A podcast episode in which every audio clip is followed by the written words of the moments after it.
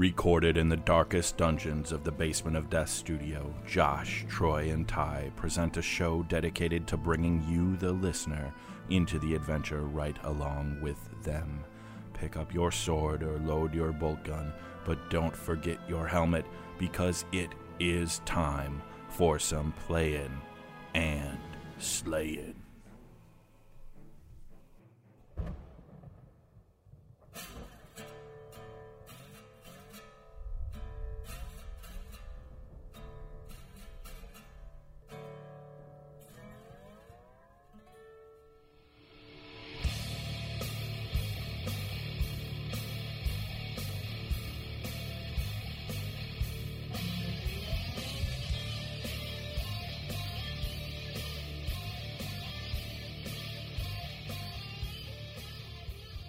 Good evening, ladies and gentlemen.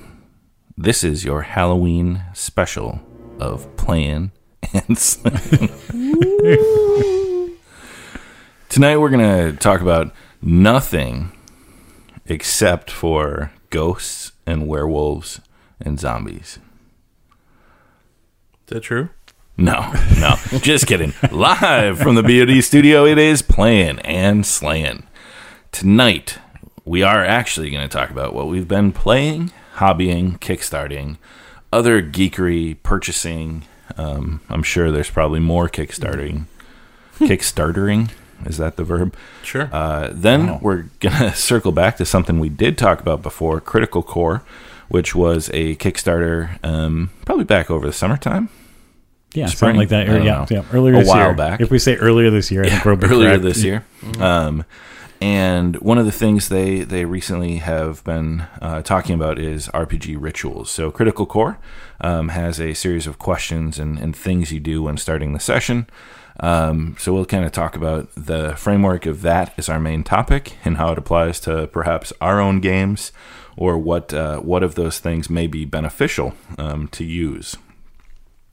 Then we're going to do a Player Slate review of a map making tool called Dungeon Fog.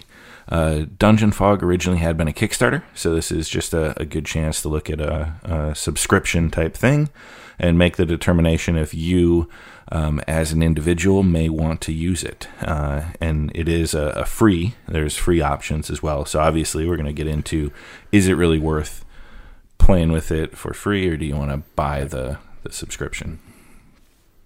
Um, and along the way, we're going to have a lot of ghostly Halloween type uh, stuff thrown in.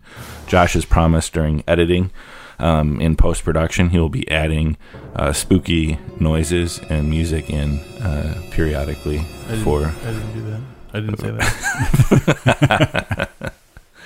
All right. When you're playing and slaying, it is important to stay hydrated. Josh, you have a beer bottle in your in your mitt. What are you drinking? I am drinking Koning, excuse me, Kona Brewing Company from Hawaii, uh, Kona Big Wave. I like it as a golden ale. It's delicious. You have to get your surfboard from outside and bring it in. And hang loose, man. Yeah. Now, are you going to hang 10 or 5 tonight? Um, both of them. Both. Wonderful. Troy, you also have a beer bottle in front of you. Um, What What are you guzzling? I'm. It, I guess it's a beer. Um, it is New Grist. It's gluten free beer made with water, rice, sorghum, hops, and yeast. I guess you need the hops and yeast part, otherwise it really isn't beer, right? Yeah. Um, and it's just a pil- pilsner. It's light. I don't know. I decided to go gluten free. Gluten free. It's actually not bad. Like, no, it's- a good. It's a nice. I mean, it's light, crisp. It's a Mhm. good. Ty, what do you got? I have a glass with beer in it. Um, it's pretty good. It's one of my favorites. It's called Third Space Oktoberfest. This is the Oktoberfest that last fall I believe I declared unseated Octillion as the king of all Oktoberfests. And I stand by that. And if you disagree, come fight me or at me on Twitter and let's have a you know a, a heated debate where I tell you you're wrong and that's all I say. And then I drink my beer and I enjoy it. It is very good. It's good. I have to. I did not put it head to head with Actilian though. I had. We did a big taste test of local uh, Oktoberfest Well, beers, if- and I didn't. If you want, Right. Troy, any night, I'll meet you at Third Space in in beautiful downtown Milwaukee, and we will uh, we will have a Third Space Oktoberfest, and then I'll I'll let you smuggle in. an Yeah, I feel like it's like uh, like you're on. It's not neutral territory. Well, like, like I said, I'd have a heated debate with you. So let's have an internet fight or show up at Third Space. I think we have that Internet neutral- fight. Internet, fight. episode 38 is our last episode because me and Troy have a horrible falling out over which is the better Oktoberfest beer. And if if our show was ever to go down in flames, that's what it would be over. Like Yeah. something silly about beer Yep. or like an RPG like moment where you know Troy's character fireballs the rest of the party and then he just walks, Walks- away. Yeah, drop the mic and walk away. Drop the a- wand and walk Drops the wand, walks away wearing a pair of Wranglers. Off into the sunset. Yeah. To ride his John Deere. Why, why am I Brett Favre? I don't understand what. All right. What have we been playing? I don't even recognize this first game. Somebody somebody educate me. Quacks of Quedlinburg is uh, Euro disguised as a real game. Um, Euro disguised as a real game. yep, it's fun. Is what I'm trying to say. Oh wow. Um, Hot take. Yeah. so what is cool about the and I, I ended up playing this. I was on. I was at uh, work, and we actually ended up having a game night. I found some people in that uh, this uh, training thing I was at for a week, uh, like-minded other gamers that we went and played this one evening. So uh, I guess so. He introduced this to me. It is you are. I think you're like a wizard. You're trying to build potions, uh, and well, players are charlatans, I guess. Um, so you're making your secret brew, which really doesn't have anything, and it's basically a you know a point. You're trying to create points. What is there? All these different ingredients that you're putting in your potion. So you have a bunch of different counters and different that you end up in. There's like a buy phase, and each of the components has a different color, and it basically has a I think a number on it of like how many spaces you go, and then they go into a bag. So you have all the ingredients you go, and they go into your bag. You're basically building your engine, which is going to be the different kind of co- ingredients that you put in the bag. Then you get to like the play phase where you basically pull out the different ingredients, and each of them then you're putting on your board, which is really kind of a what do you call it? It's a circle that kind of extends, loops its way out, and that score the board scores basically from one to however many Like a spiral. spiral out. And so you'll pull out a piece and it'll have a three on it. And so you put it in the third space. And you pull out the next piece and it has a two on it. And so you put it on the five space. And basically, there are certain ingredients that basically, once you pull those out, it stops your turn. So there's so many like white counters or something in there. And once you pull out your third one of those, that ends your turn. So you're kind of balancing. It's kind of a little bit of a, and if you pull out the third one, it's kind of a press your luck a little bit because if you pull out that third one, you basically lose. Uh, I think you have to choose. You basically lose the ability of either you don't get to score your thing or you don't get to do a buy phase or something else like this. So there's a penalty to kind of going too far. So there's a little bit of pressing press your luck. So, um, so it's, uh, it's I think the pre- the combination of the press your luck, kind of building the engine out of the thing, to me made it kind of fun, not just like you know, not a normal Euro where you're building an engine and kind of scoring points because there's this kind of cool and the ingredient list is variable. So there's the beginning of the game, you pull out different cards and they kind of tell you how to set it up. So each game kind of has a little different. I mean, so the ingredients that would go in your engine are a little different. So even so, you have to kind of figure out, okay, well, what am I going to do this time um, to make it to make it out? And then basically play like a set number, like ten turns. I also like that because it has a pretty finite like uh, time length. And that's about it, man. And you can play kind of simultaneously. Like your turns, you do the buy phase, I think. But most of the turns are actually more simultaneous. Like everybody kind of does their buy, and you do the draw phase, and, and then you kind of score it out. Um, so it goes fairly quickly, even though there's a lot, lot going on. So it was one of those. So I was, I was Who- like, wow, this is kind one? of fun. Uh, that is, Do you remember?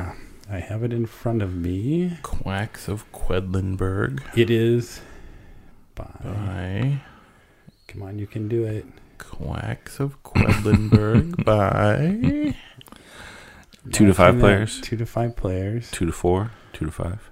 Okay. How come Board Game Geek does not have? Oh like, wow! Now we're doing Ooh. now we're doing rips on BGG. Harsh. Yeah, like how come they don't? Where am I not reading the? Where do the ducks come into play? uh, Well, I, quacks is like because you're you're 'Cause you're a charlatan. charlatan, You're like a you're- bad doctor. Yeah, Right. you're like a quack. So where are the ducks then? No ducks. Oh. People that are are scammers can be called quacks. So it's a bunch of quacks. But usually they have ducks.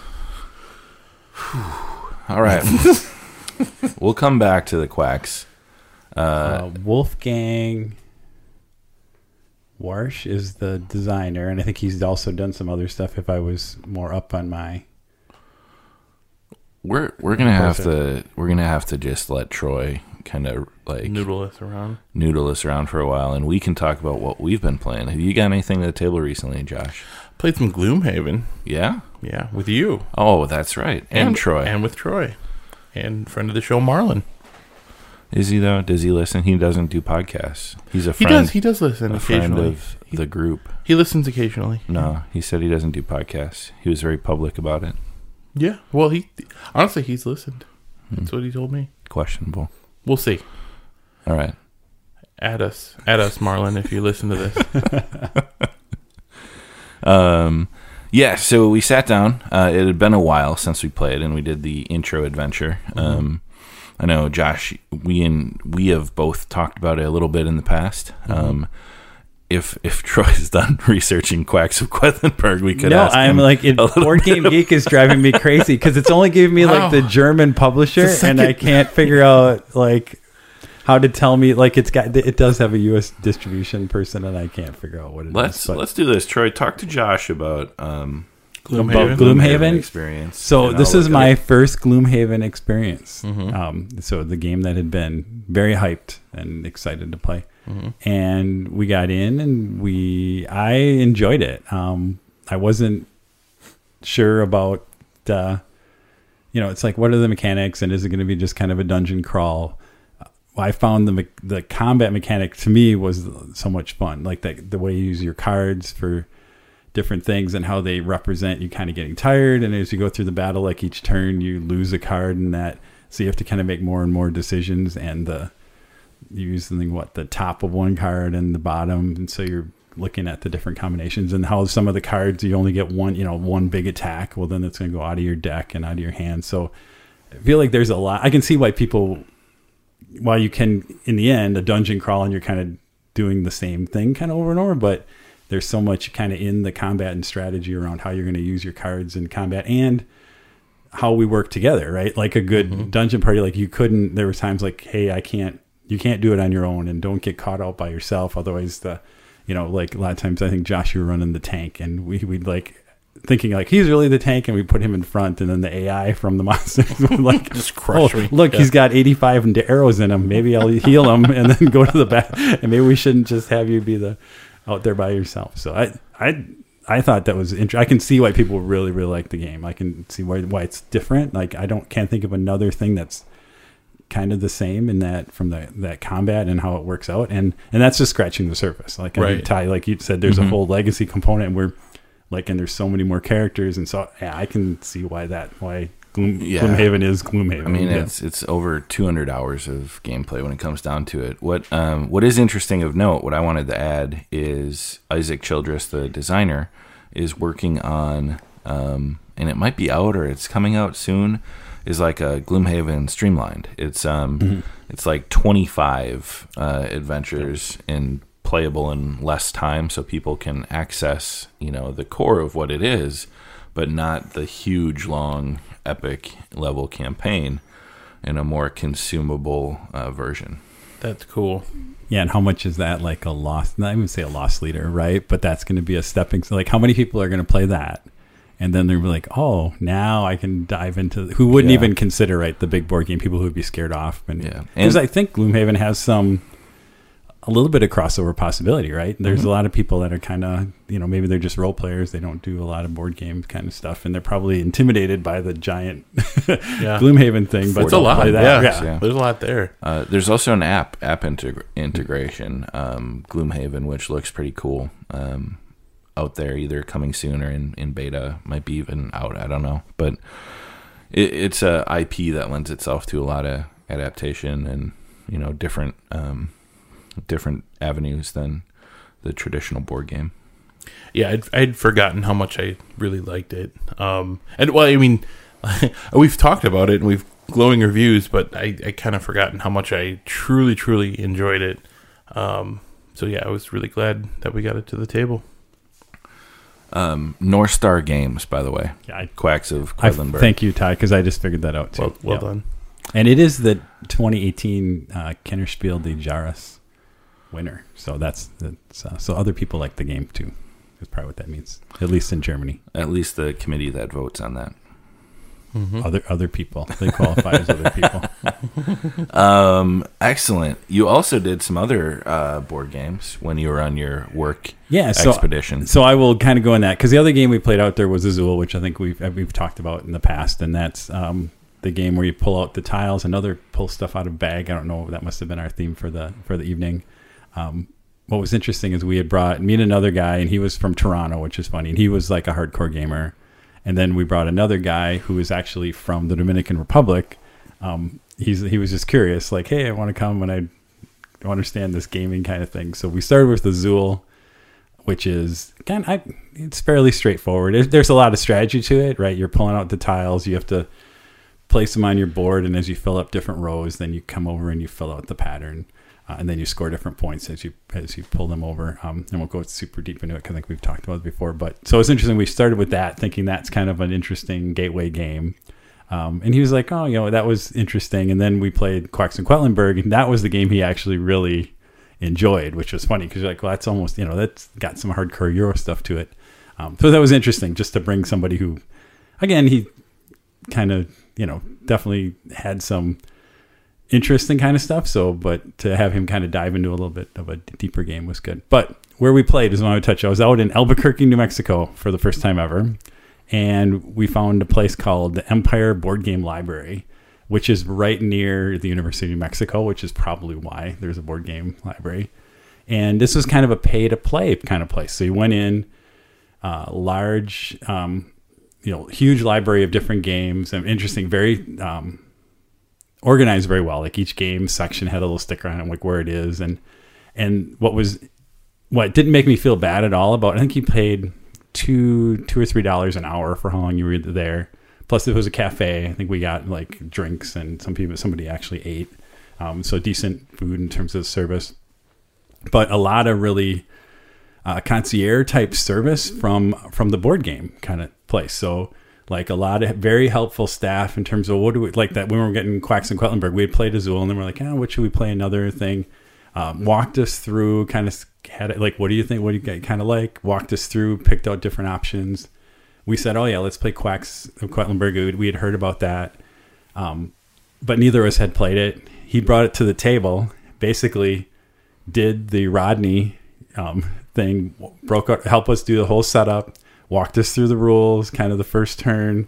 Said, "Hey, if you need help or questions, let me know." Whatever. So I mean, I was just super impressed. uh, Which about you know they kind of serve, which made sense, right? Because I think if it was like I go in kind of a typical like some of the places around here. I pull a game off the shelf and whatever. Why am I paying two or three dollars an hour, right, for that? But um, the level of service, which I had never had in like a, I guess I'd never been to a board game real cafe before, um, was outstanding. I mean, the the guy that helped us was was really good.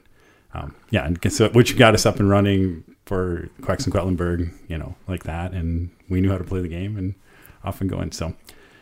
So it's only helpful to people who are in Albuquerque, New Mexico, but I think it also might.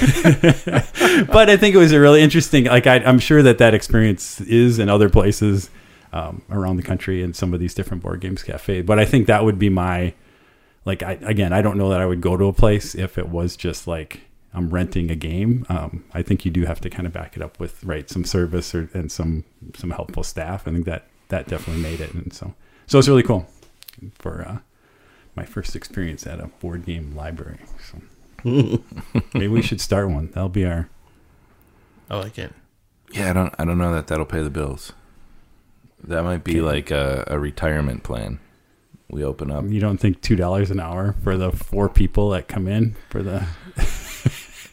I don't know. Plus drinks. Plus drinks. yeah, yeah. Yep. All right, board game library, new career pursuit. Divided by the three of us. Looks like it's ramen again tonight. Yeah. Okay.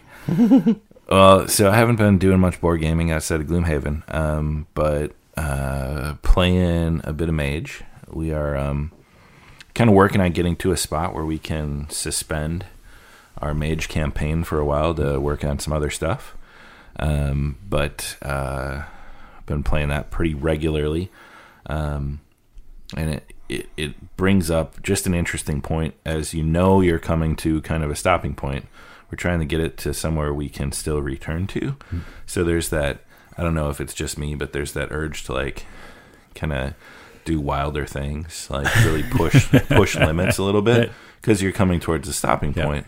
But then it's also being mindful of the characters and like the the world you've built to like Mm-hmm. understand this is just a a real life like pause not a you know end of end of the world type scenario.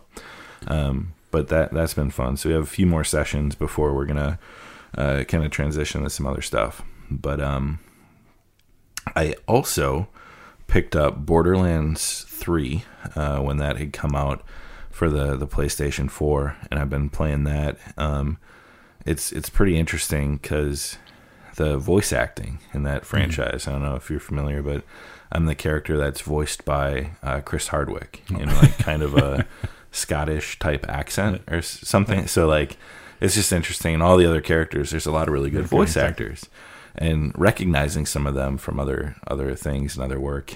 Um, so playing a bit of Borderlands, gonna try to get that through the winter until Last of Us 2 and then Cyberpunk 2077 comes out where I don't know if I'll do anything except for play video games when those two games land. So, not a lot of analog board gaming, no AOS since NashCon. It's been kind of a a very dead board gaming, hobby gaming streak for me. The last. That's like only like a month. Yeah, a little over. Yeah. But um We did Gloomhaven. yeah, that's it though. That well, I'm just saying his only- AOS, like AOS. Oh, not AOS, playing OS yeah. for like six weeks. It's probably the Yeah. longest break you've had for a Mhm. while. You got the shakes.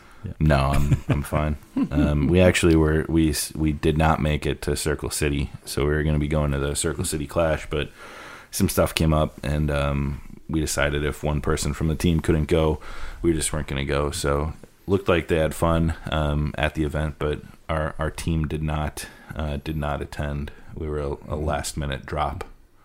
So, um, somebody else played another game, and then I'm going to get into the the really fun part that at least one person listens for.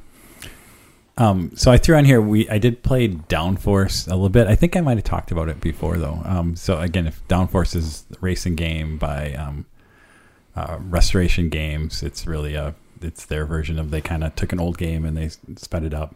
Uh, it's basically racing with betting. So basically, you buy and it's not and you get a team of cars and then the card movement, which is similar to a Reiner Knizia game um, that I also have, an older one, where each card moves all the cars. And so it's strategy around kind of making the best play for the cars you want to win and the least good for the cars you don't want to win. And uh, and then the scoring is not is a combination of how much like the how how good your ca- car is placed, one or two. You can either have one or two cars. How good is your placed? How good the cars you bet on place. In other words, it, three times during the race, you can place bets on who you think is going to win. Um, I think first, second, or third, or at least win. Um, and then your final score is kind of the points you got from that, the points you got from betting minus the points you got to buy your car because it's kind of a bidding, um, bidding war to to or an auction to kind of get your cars in those. So real interesting. I real interesting game. I like tend to like racing board games in general, and that's it's just has a little different spin on it, and uh, and uh, again you can play with uh, fairly many people. So. Uh, and nice components again. Uh, when Restoration Games redoes something, they kind of do it top notch. So really cool. So I, I don't remember. How, I think I may have talked about it before, but again, really nice game if you want. If you're into racing games, and and again, it's something also that has a really low barrier entry. So kind of one of those kind of uh, gateway kind of games too. Cool. And now, what everyone is waiting for, we're going to do tonight's Dungeons and Dragons recap brought to you by Mr. Mephisto. So, last time, I have no idea what we told everyone where we were at, but I think we talked about live D&D. Yep. I think that sounds right.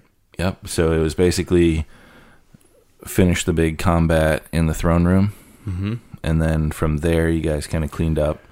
Um, Bryce's uh, diviner had a conversation after um, basically magically binding a, a harmless woman that was a, looked like perhaps a captive, if not a trophy of the the frost giant jarl. Um, well, the rest of the group explored around and found a bunch of treasure that you guys decided you can't use because you only have one melee class.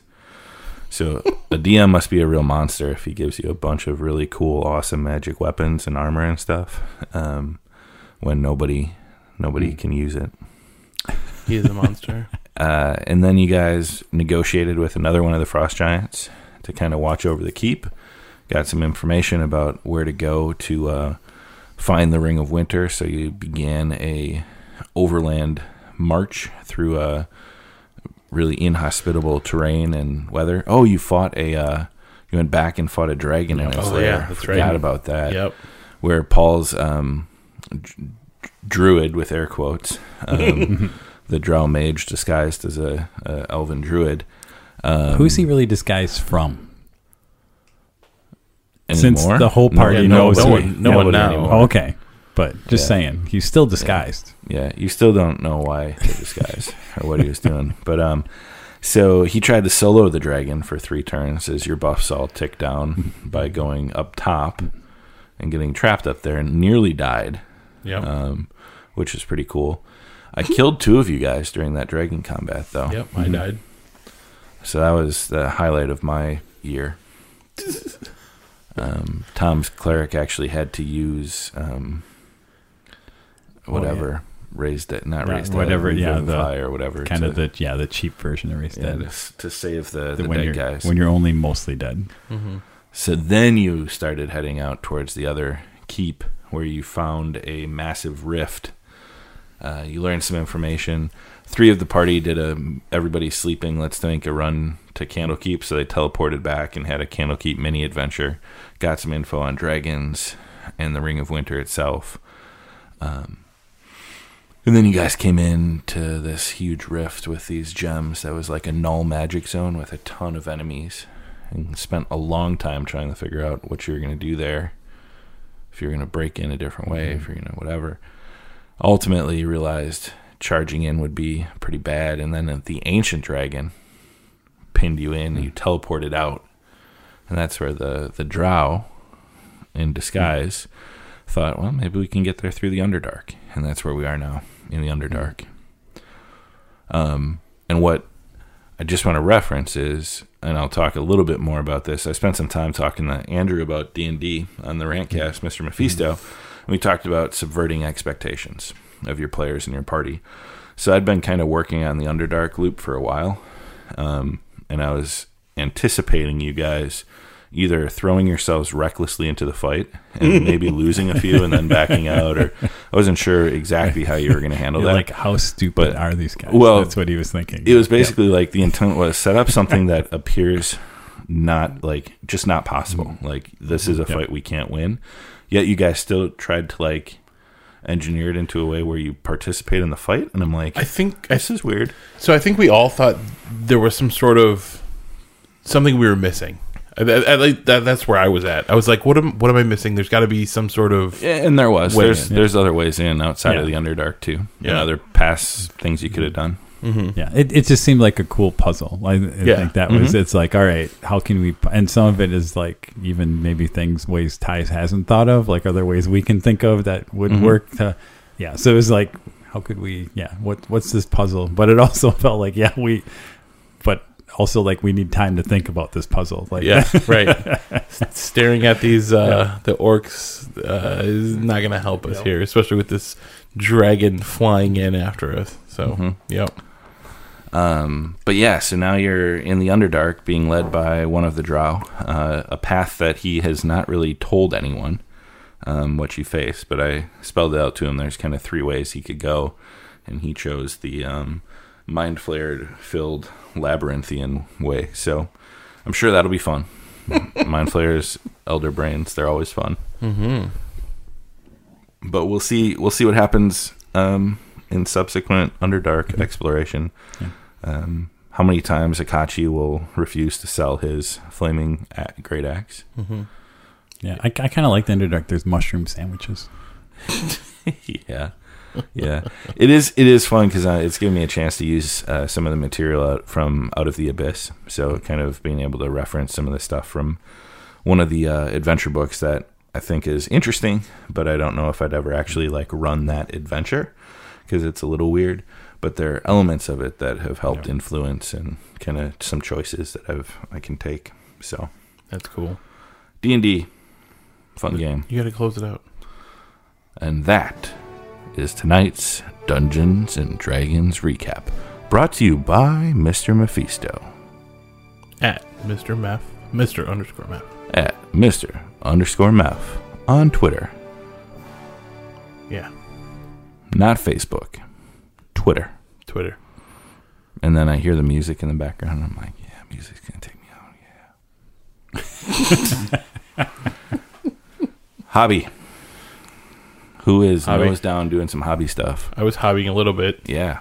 Um, so yeah, Tom was gonna borrow my Flesh Eater Courts for Circle City. So um, I didn't have a Crypt Ghast courtier. Um, so I quick, I had I had an idea and I had parts of it already done. So I kind of just assembled and painted and finished it up. So Is actually a ploy just for you to keep working on and it, stuff. it's good. it it, tel- it totally got me going, so that's awesome.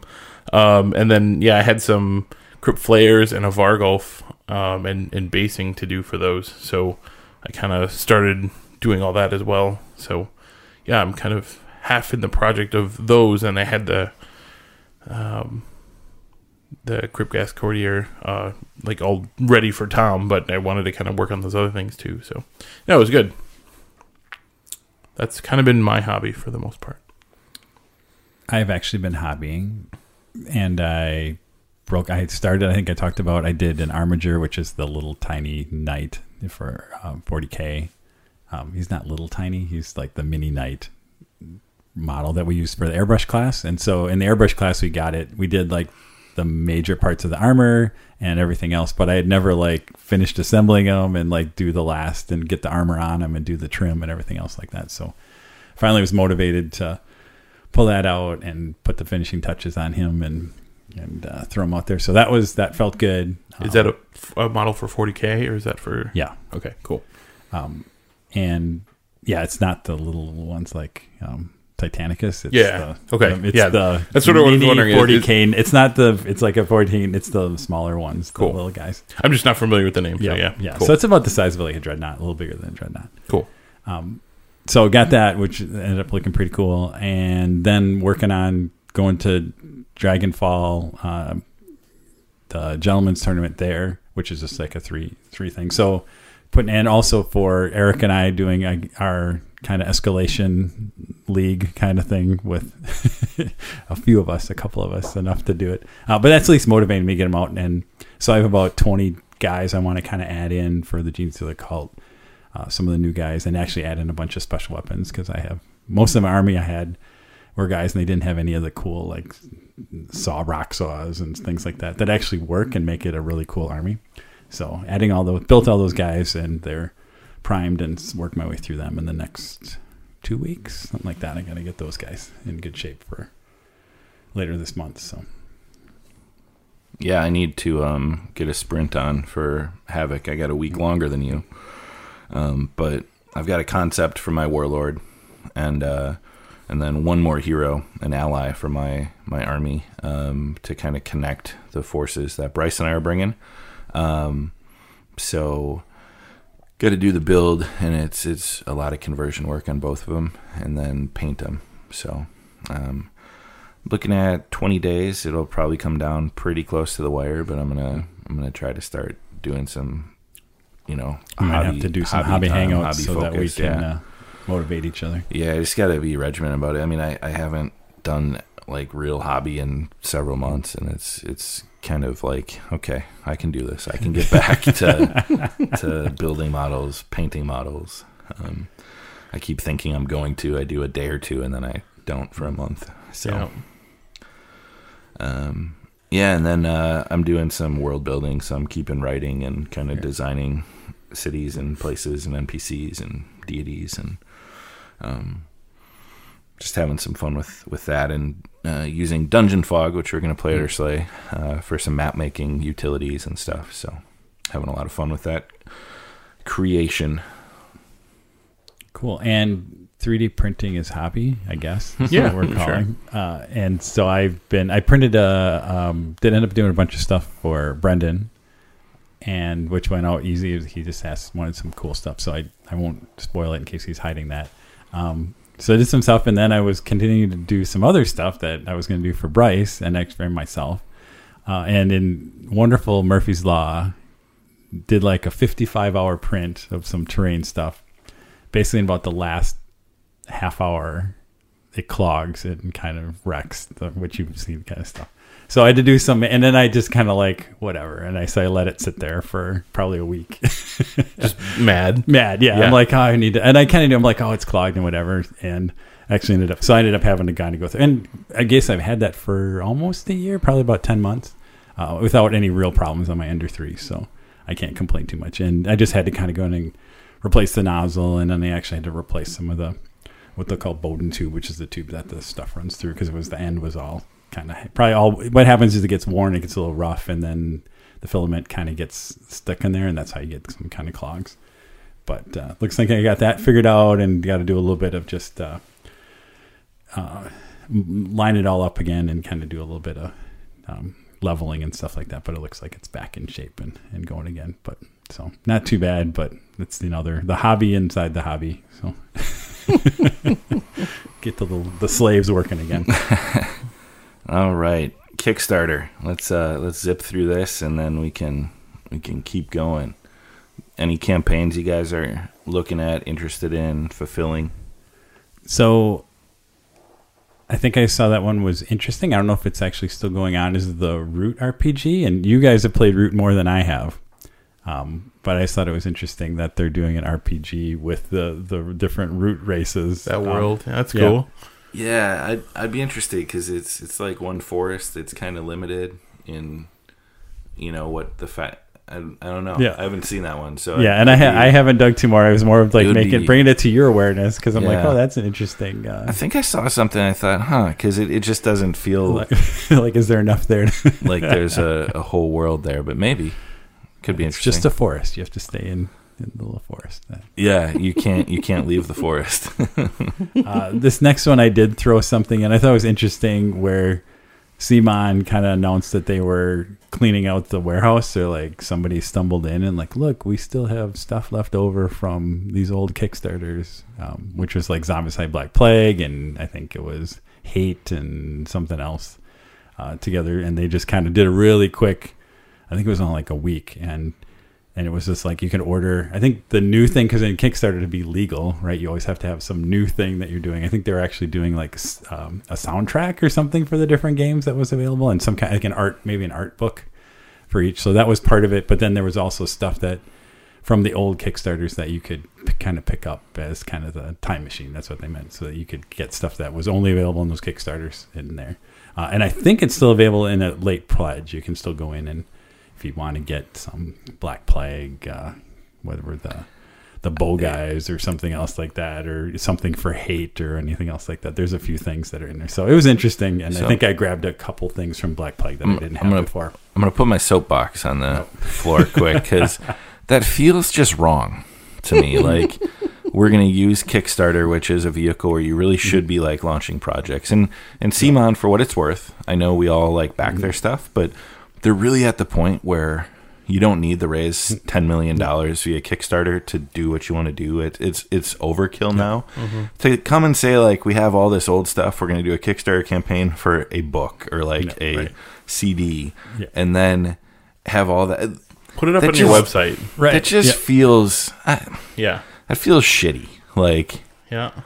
Especially given don't, you know there's a lot of hubbub about Kickstarter Right. in general and their corporate practices right now, and Oh. like um, I don't know. It's just a that leaves me with kind of a bad feeling from CMON doing doing that. It's a, it is interesting, like why they continue to use Kickstarter. Like, is the is the it's almost like as a marketing tool, is it that that platform? Like they get enough out of that platform versus you look at like what Stonemaier did. Like they, Yeah. he totally left because he's like I'm. But what does he do? Like he still does the pre-orders and how did that he uses the same kind of mechanism to make sure he knows what the demand is and prints the right amount and and things like that. Like CMON could do the same thing, and they wouldn't be giving the whatever that percentage to Kickstarter I- over the top. It feels like again, or is it again in their mind? Maybe it's like, hey, this is uh, uh, something that a core competency that we don't need to have in terms of pre-order and stuff. and it, taking it- advantage it of removes it. removes a lot of the risk. Yeah, but some- I, I don't know how much yeah. risk they have at this point. It. Right. Um, well, and they say they could do. It feels like they could do their own pre-order system Yeah. to accomplish the same Yeah. thing and get rid of the risk. But yeah, maybe, so I, I maybe agree that's with you. That's a kind of discussion for another day. But that that strikes me as just it, you're not you're not funding any like work. Like No, right. printing a book Right. is cheap. Mhm. Making a CD, an audio track. Right. Doing cheap, doing a new game is one thing. Yeah. Right. It's it's you can kind of give them a the pass. artist, like right. yeah, but Yeah. Yeah, but no, I mean, and it totally look. I mean, basically, it's like, well, we have to, you know, it's, you had to have some new pro, new thing to well, do Kickstarter. I'm gonna 'cause I'm that's gonna the real stuff. kickstart my garage sale, and the new thing is gonna be I'll sign a poster and send it to you. like, that's what it sounds. It sounds like a Yep. big company saying we're gonna clear out all the old crap from our basement. Yep. Yep. Yeah. All right. Sorry. You just have to do away. a soundtrack. You can do a CD. Ty. You could sing. Yeah. You record a record. Yeah. Shame on you, CMON. Yeah. Yeah. But we like this next thing. Yes, we do. Yeah. it- Who, who's all in on this? Sea King's Malice. Well, I, I backed in and said, "Hey guys, one day left," and I think you guys remembered to then back it or had backed it. Mhm. Yeah. Yeah. Um. Yeah. So, um, kind of the. I don't know, uh, underwater adventure uh, by Frog God Games for Five Ed and what was the other system? Um, I think Pathfinder, wasn't it? was it Pathfinder? No. It's like Sword and Sorcery Oh, it's or that kind of- OSR, one of the yeah, old like something like that. Well, and and Elena Danner did the cover art for Sea King's Malice, so that's awesome.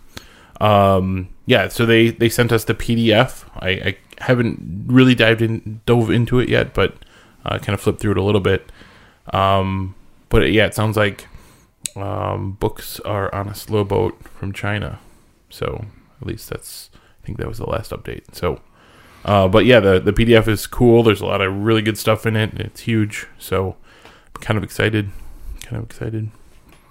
We'll uh, we'll have to do a full review of it later because I think we'll we'll have some good point counterpoint because um, it was help me with I can't think of his name now Gamehole Alex. Alex Kammer Camera. Yeah. uh, wrote it, um, and I I think I was expecting more than I feel like Hmm. I got. Like I've read the adventure, so it would be fun like to actually read it and Do a little and review. do like a review of it because I think we'll have some some differing differing opinions, sure. which is always Yep. fun when you have differing opinions. All right, kickstarting. I'm gonna kickstart episode 39, um, and the new thing is gonna be the new episode you get. But I'm gonna start a campaign for our next Mhm. episode. It sounds awesome. Sounds good. Cool. All right. Speaking of episodes, other items of geekery and stuff. Um, I recently uh, was on Twitch for my first time, which was really cool. I did a uh, live stream Dungeons and Dragons with um, with Andrew, Mr. Meth. it was your second time. Um, Uh, wasn't your game streamed on Twitch? uh, Honest Wargamer Yep. from from NashCon. yeah, It's your second time. yeah. I wasn't really you know, like talking though in No, that doesn't one. or You were you were on there. I could see Yeah. your hands and stuff. Yeah. Um, okay. So my first time uh, with a microphone, um, really like where I'm paying attention. Did a live stream D and D on uh, Mr. Meth's uh, Twitch stream with Bryce and uh, Fletch, Austin, and uh, Brandon, another guy that's in Andrew's regular D and D group. Was like D and D modern. We played like six hours, had a lot of fun, but kind of zany adventure. Um, uh, it was it was entertaining though. We had a blast. Um, and then I also he's been doing this uh, podcast kind of talking head style um, AOS uh, podcast on on his Twitch. He broadcast live, interact with the chat, calling it the Rantcast. Then he'd put it up on like the the video on YouTube the next day, and now he's actually put on a whole bunch of different podcast things. But I was on Rantcast episode nine, where we um, we talked a lot about tournament, uh, why you go to tournaments. There's an Australian guy, um, Peter Atkinson, uh, Plastic Crack or Crack, Plastic Crack, that wrote a blog post about why you go to tournaments. So we spent a lot of a lot of time talking about just the mindset and that it's not only to go play on the top tables and and win. Like that's certainly a motivator, but um, you know what your expectations are, what you get out of it. And it was it was a fun you know fun discussion. And then we talked about some D and D, and we're both um, you know storytellers in in a way and. Uh, had a really nice conversation, a lot of fun interacting with the chat. It was just a cool forum to to really share some thoughts and, and talk. So check out his uh, his Twitch. Um, he's doing a, a, marathon this month. Every night he's broadcasting either AOS content or playing like spooky video games. Um, people drop in and, and, chat. He's doing some giveaways. So um, Mr. Meth on on Twitch. You can find his Twitter handle that we've talked about too in the past at Mr. underscore Meth. But give him some love. Check him out. Um, it was certainly really cool to participate and, and hang out with him.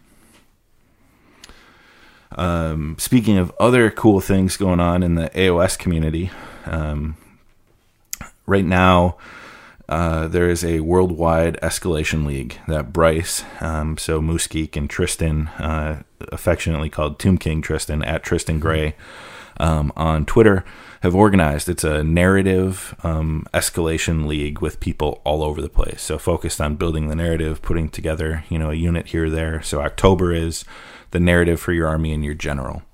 Um, November will be like you know one of your battle line units, and then if you can get your local stores involved, your local community. There's like 55 people in the Discord. We'll try to get the Discord link out there, or at least mm-hmm. direct yep. to to the Twitter uh, chains where it's at. But it's heavy narrative. It's people from all over. It's really cool seeing some of the Australian guys, Canada, the U.S. I think a couple of the British guys are are in. So it's it's really becoming this kind of worldwide um, uh, community thing, which is is pretty cool. Cool. I should join that so I can get my Sylvaneth back and running. And uh, so so the and the intent is it'll be about a six month thing. It'll be you build a two thousand point army in time for right around Adepticon. Mm-hmm. So maybe the the goal would be you know get some games. Uh, Adepticon is kind of the mecca for mm-hmm. miniature gaming, at least in the U.S. and and people mm-hmm. coming from all over.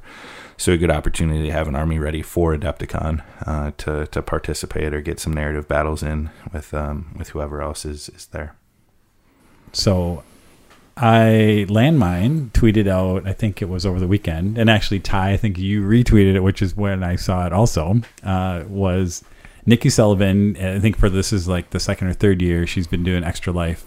Um, she's a miniature painter uh, on, that she streams on Twitch and um, seen her stuff around at like Adepticon and things like that. Um, she's got Sullivan Studios with her and her husband. Yep.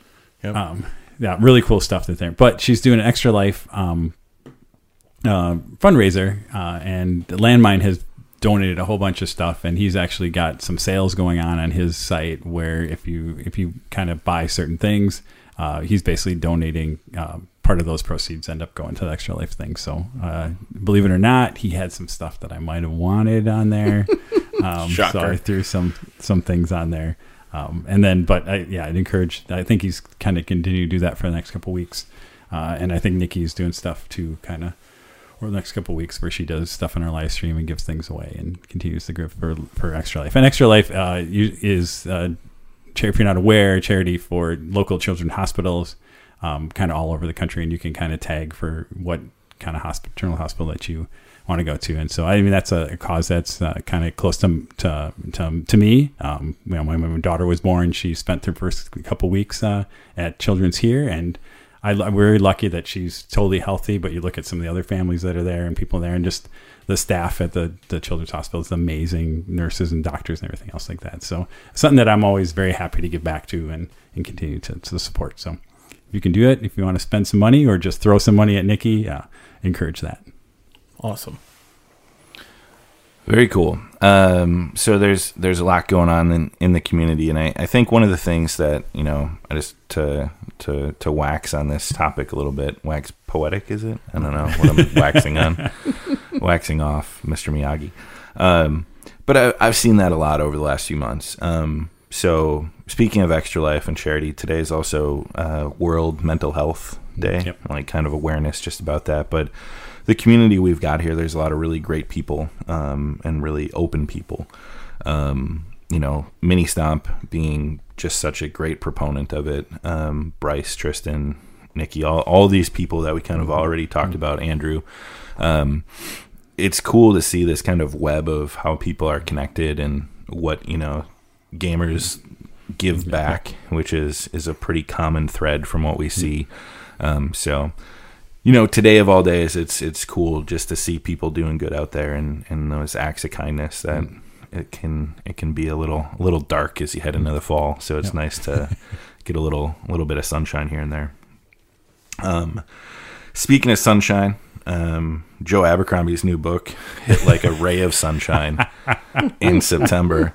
Uh, Little Hatred. A little hatred. Um, I'm actually reading it and then listening to it, or listening Yeah. to it then reading it. So I'm doing both concurrently. So I'm getting it twice. Uh, so I'm not as far as I should be through it, but I'm like doing the read a chapter, go back and listen to it because Stephen Pacey is amazing on Audible. Stephen. Pacey is amazing. Again, I think I've said before, my favorite narrator, because it's a performance. Yeah. Uh, like it's a performance. And the, Josh, this is you listen on one. You Yeah, listen you at normal. so you don't up. speed this up.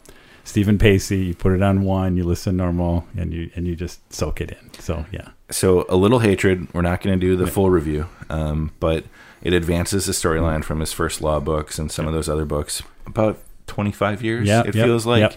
um, roughly. Uh, and the the world is looking at an industrial revolution of sorts. So you have this like dark, gritty, medieval fantasy world meeting this steampunk era. Not steampunk, but like mm. industrial. industrial. age. Yeah, it just yeah, it's been the the Yeah. whatever growing of some different kind of civilization, which has been interesting. So Yeah, it's it's uh, loving that though, and I made the mistake. I'm I'm reading like four books at one time again, uh, and I finally just powered through and finished Shotgun Arcana, which is like Weird West, R.S. Belcher. There's one more book in that series that's out. Um, I'm reading Chuck Wendig's The Wanderers. I'm reading Sam Sykes' Seven Blades in Black. Still, like trying to get these things done. So it's a lot of reading. and I have dove back into Children of Ruin, which is the sequel to Children of Fate from last year, and uh, just uh, I don't know, a few hours into that listening, pages. Children of Time, uh, Children of Time, I think. Okay. Yeah, yeah, Children of Time. the um, Tchaikovsky yeah. Adrian Tchaikovsky. Yeah, okay. Um, and it it, it takes um, again it it's the same kind of universe from there. So it was interesting to see how it started out a little bit, and I wasn't sure where it was going to go, and then I'll hit the spot, and I'm like, all right, yes. I'm so it's going to be interesting how how it goes. I really like his his books in terms of sci-fi because I can't imagine. Again, I don't know how much. Like it's hard enough sci-fi, and I don't know how much research he does. Like there's so much research he must do on um, how it kind of different species and animals because he kind of the story all kind of involves on how these things work and language and communication and things like that so really kind of cool ideas for for that stuff which i think is why i really get into it because yeah children of time was like my favorite book of was that last year year before whatever it was uh, so it'll be interesting to see what how good this one is and then uh, we're coming up to end of the year where we can have the discussion for what was the best The book of the favorite year. book of Yeah. the year. It's interesting. This year, I don't know. Yeah, I don't know that I'll have any. There's a couple in the running, but I don't know if there's. I've I've got four that are going to be hard Hard, to yeah. to pick. So we'll do that though. Um, also, this is reading. Um, I bought the alternate cover of Descent into Avernus. So I love Baldur's Gate, the old video games, the the city in the in the Forgotten Realms. Descent into Avernus, uh, Dungeons and Dragons new book, levels one to thirteen adventure, where you end up going into the the nine hells. Um, it's got some really cool um, additions to where Baldur's Gate is now in the current timeline. Um, this the city in hell, you know, the level of hell, like these different demons, the rules. It's it's just an awesome book. The uh, the design and the art on this one um, is is really solid. So I'm I'm enjoying my read through this. I had wanted to do this uh, for the campaign, but I was I was outvoted by the players, even though I didn't really vote. But I asked you guys if you wanted to do a new campaign or keep Yeah, going because this was the one that Yeah, I was was I was gonna gonna do do for sure if we started something um, new with our Tomb of Annihilation group. So, um, but I'm I'm enjoying to read. It's it's a it's a good one. We still have options. Yeah, I just need the white Kills party. kills us all next week and says, "Guess what? Next week, uh, roll up a first level character and go." That's actually what I thought the orc cave was. He's just gonna Yeah. put things in front us of into us the meat to- grinder and bring the if- ancient dragon in yeah, behind. see and, if uh, yeah. yeah. how dumb we really are. Who who followed the banana plan? Oh, how did we miss banana? oh, I know. Yeah. So helm of teleportation, Gussie, Tom's uh, gnome cleric has a helm now of teleportation. And you guys have devised That's our a safe, word Yeah, it's our safe. Word. uh, for teleport um, out of there, and it's banana. yeah, So a lot of reference to okay, when are, are we going to banana now? Banana. Banana time. banana, banana. Um, cool. Any uh, any other audible or listening or anything? No, I've been, I've been. You crushed your goal and you were like, I'm Yeah, done. I'm done. I, I, I what took are a, I- books? I, took a, I took a minor pause, and I was trying to catch up on podcasts, and I haven't went, went back to books yet. So, Any good podcasts? uh, just the usual. Mm. Yeah. All right. We're going to take a break. Then we're going to come back and we're going to talk about Critical Core rituals uh, from the, the Kickstarter for Critical Core, the, the role playing game um, for children uh, and educators um, that was released sometime this year.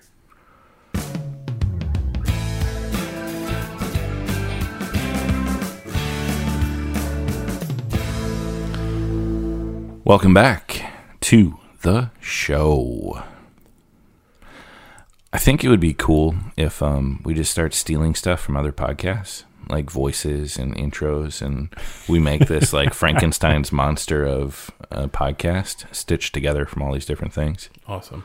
Just take other people's theme music and kind of cut it in. Yeah. as the break music. Yeah, Okay. that would really like freak people out. hmm But actually, we are back from our break, and it is now time to talk about our main topic the critical core rituals. So, talked a little bit about it, but critical core is a um, accessible uh, format for um, a role playing game. So, it's actually its own role playing game, leveraging uh, a lot from Dungeons and Dragons and the fifth ed kind of D20 approach, um, but making it in a very accessible um, format for uh, children that are on the uh, spectrum. So, um, and and the educators, counselors, teachers, parents that may be facilitating these games, but it's really using gaming as um, kind of a way to connect and, and give them an opportunity to socialize, problem solve, do some of those things, um, and and also lends itself very well to just kids in general um, that sometimes need that routine and that ability to express themselves in you know a safe environment where they can be creative and overcome obstacles. So Critical Core was kickstarted um, and and successfully funded, and as they've developed, they've been putting out kind of their developer insights and updates as they go along in the in the process. Um, and one of them that uh, Troy kind of brought to our attention was they spent some time talking about rituals. Um, r- rituals in general, you know, when we think of role playing games, are um, you know they're inherent to the experience. When you have a group of people gathering to do anything uh, specifically in this case role playing games you get a lot of that where you know you go to the same house you know our podcast the ritual is we go to josh's house. We sit around and shoot the you know shoot the bull for a while. We get our beers. We get, but there's ritual in these things um, and, and in gaming what the ritual can really do is help things moving in that regular pattern. So that that routine and that ritual to sync up the the in this case the kids with you know that are on the autism spectrum transition and kids in general. I know with our our kids, when you're transitioning from something Mm-hmm. to another thing, that can be the point where they go off the rails and and you know all hell breaks loose, so to speak, at times. So. It, it, it, they talk about it that rituals refer to anything that's regular, repeated in a set, precise manner, um, and that to to become dysregulated at those gaps is very easy. So the rituals kind of create that consistent experience. Um, so what I think would be important is just reading through what their transitions that are ritualized in this experience, and then we can take some time, kind of you know that that conversation about where we practice these and what are some examples in in our own game. So Yeah. Um, I'll go through the the list and then we'll we'll kind of dive in and break it down for our our own gaming ex- experience. So the list of transitions that should be ritualized according to Critical Core: entering the space, beginning the check-in, concluding the check-in, receiving the character sheets and dice, recapping the story, beginning the play, ending the play, a series of checkout questions, and then ending the, the game session itself and leaving the space. So um, I think that is nine kind of transitions. Uh, we'll take a little bit of time to talk about all of them. Um, now, entering the space, you know, in a traditional gaming group, you're coming into a room, sitting at a table together. But what's kind of unique for us in a lot of our role playing games are, you know, we're we're doing this online using you know Discord or Google Hangout or some type of video chat or chat to to gather. So, um, you know what what are some rituals you guys see in this? And it could be games you do in person or or our kind of digital games, but entering the space as a a ritual for getting into the sink of things.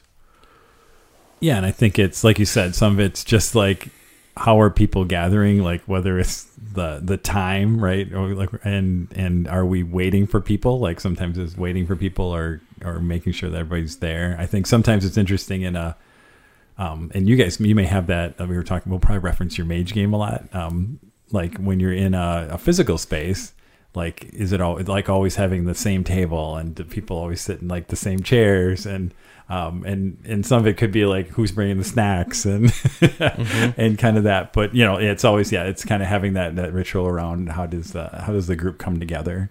Um and then and right and sometimes if it's and if it's not that's where you can even talk about you know we talk about dysregulation for the kids, but I think as a group, right, we're trying to get everybody together. Where's uh, Where's Josh? Dang it, did he fall asleep again? Why isn't he here?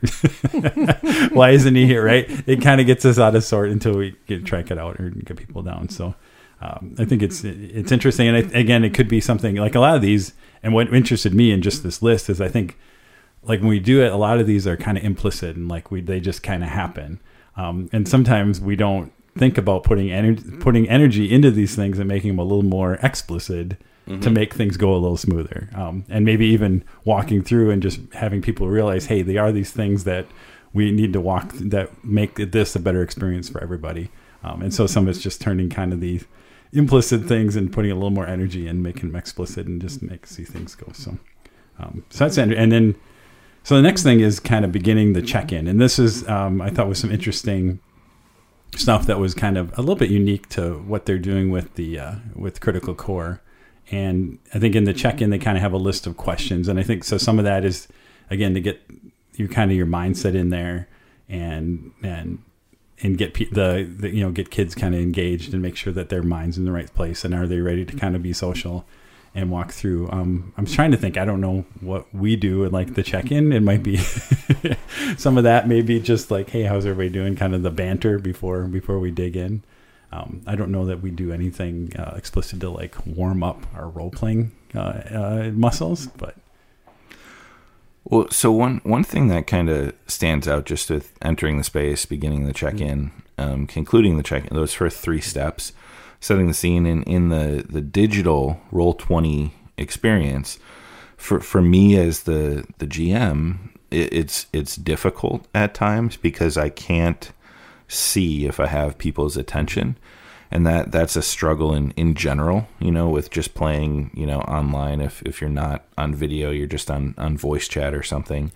Um, so like it it can be difficult and it can dysregulate you know my experience. Like what's the starting point? Who do i have? So i have to kind of i don't know if you guys even know this i kind of verbally confirm hey so and so i've got you. All right. Are you in roll 20 i kind of do the like the audio check and that's for me just to know do i have everyone? Because there's nothing more frustrating than like getting 10 minutes in and then somebody's like oh i, I just got back or i missed that what like um so like that that's kind of how I've ritualized mm-hmm. it. And he said, you know, our mage game it is in person, and every you know you find your chair. If it's if it's only Jen and Tom and me, you know, Jen sits on one end of the couch, I sit on the other. Tom sits in a, one chair, and Paul sits in a chair. But if Ben's there, Ben sits on the couch. I sit in the chair where Paul would sit. Tom sits in the other armchair. Jen's always got her spot, and then Paul shifts over to like the ottoman. So like, you know, we we have these places, and you sit down, you get ready, you get your dice, your tray table, um, settle in, and then the the check in for us in that game is, you know, kind of a, all right, um, you know, are, are we good? We talk about the day, talk about whatever, but then it's focus and it's game time. It's not like go down these other tangents. So. What is it? I, I mean, I guess I'm interested in the player, the player experience. You know, from Yes. uh, So uh, I was reading through some of the questions, um, uh, the kind of the beginning check-in type questions, and um, and and this is sort of framed in you know kids playing, right? So um, and I think it's sort of geared towards getting them in the right headspace, which is which is great. You know, um, a lot of the questions were like, "Hey, what's your favorite food? What would your character's favorite food be?"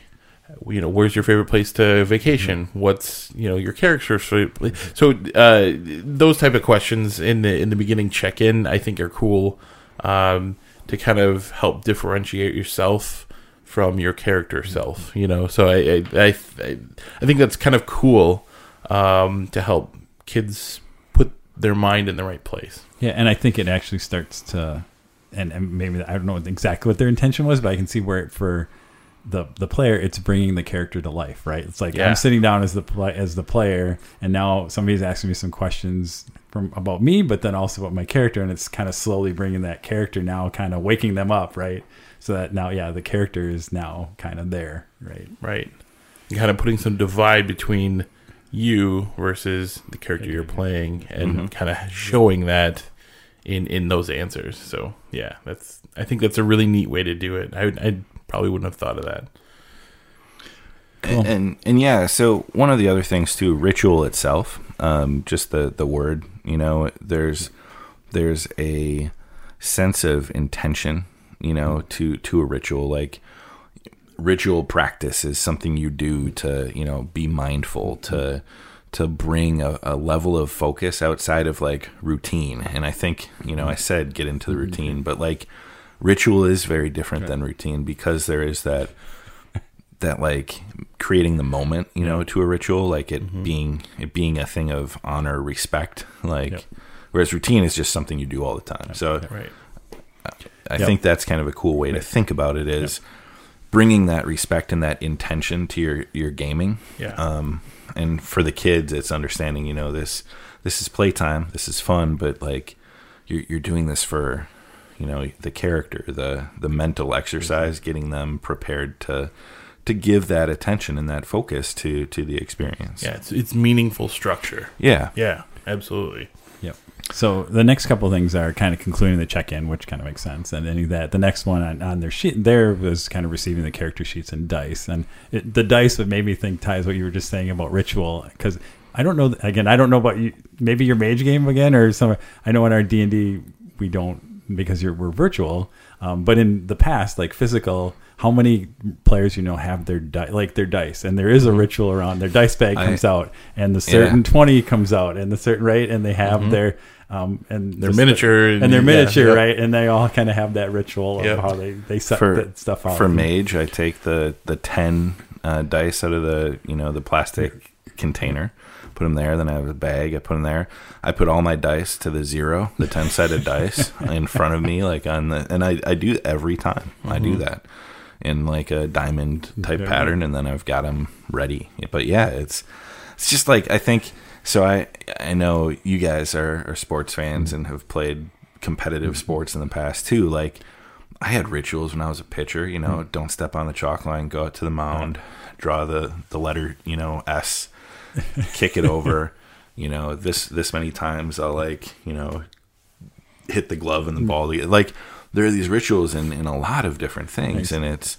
um I think you know it, it helps kind of center your your approach. So not to get all like woo woo, um, you know, um, no no like meditation before I I uh, become a dungeon master.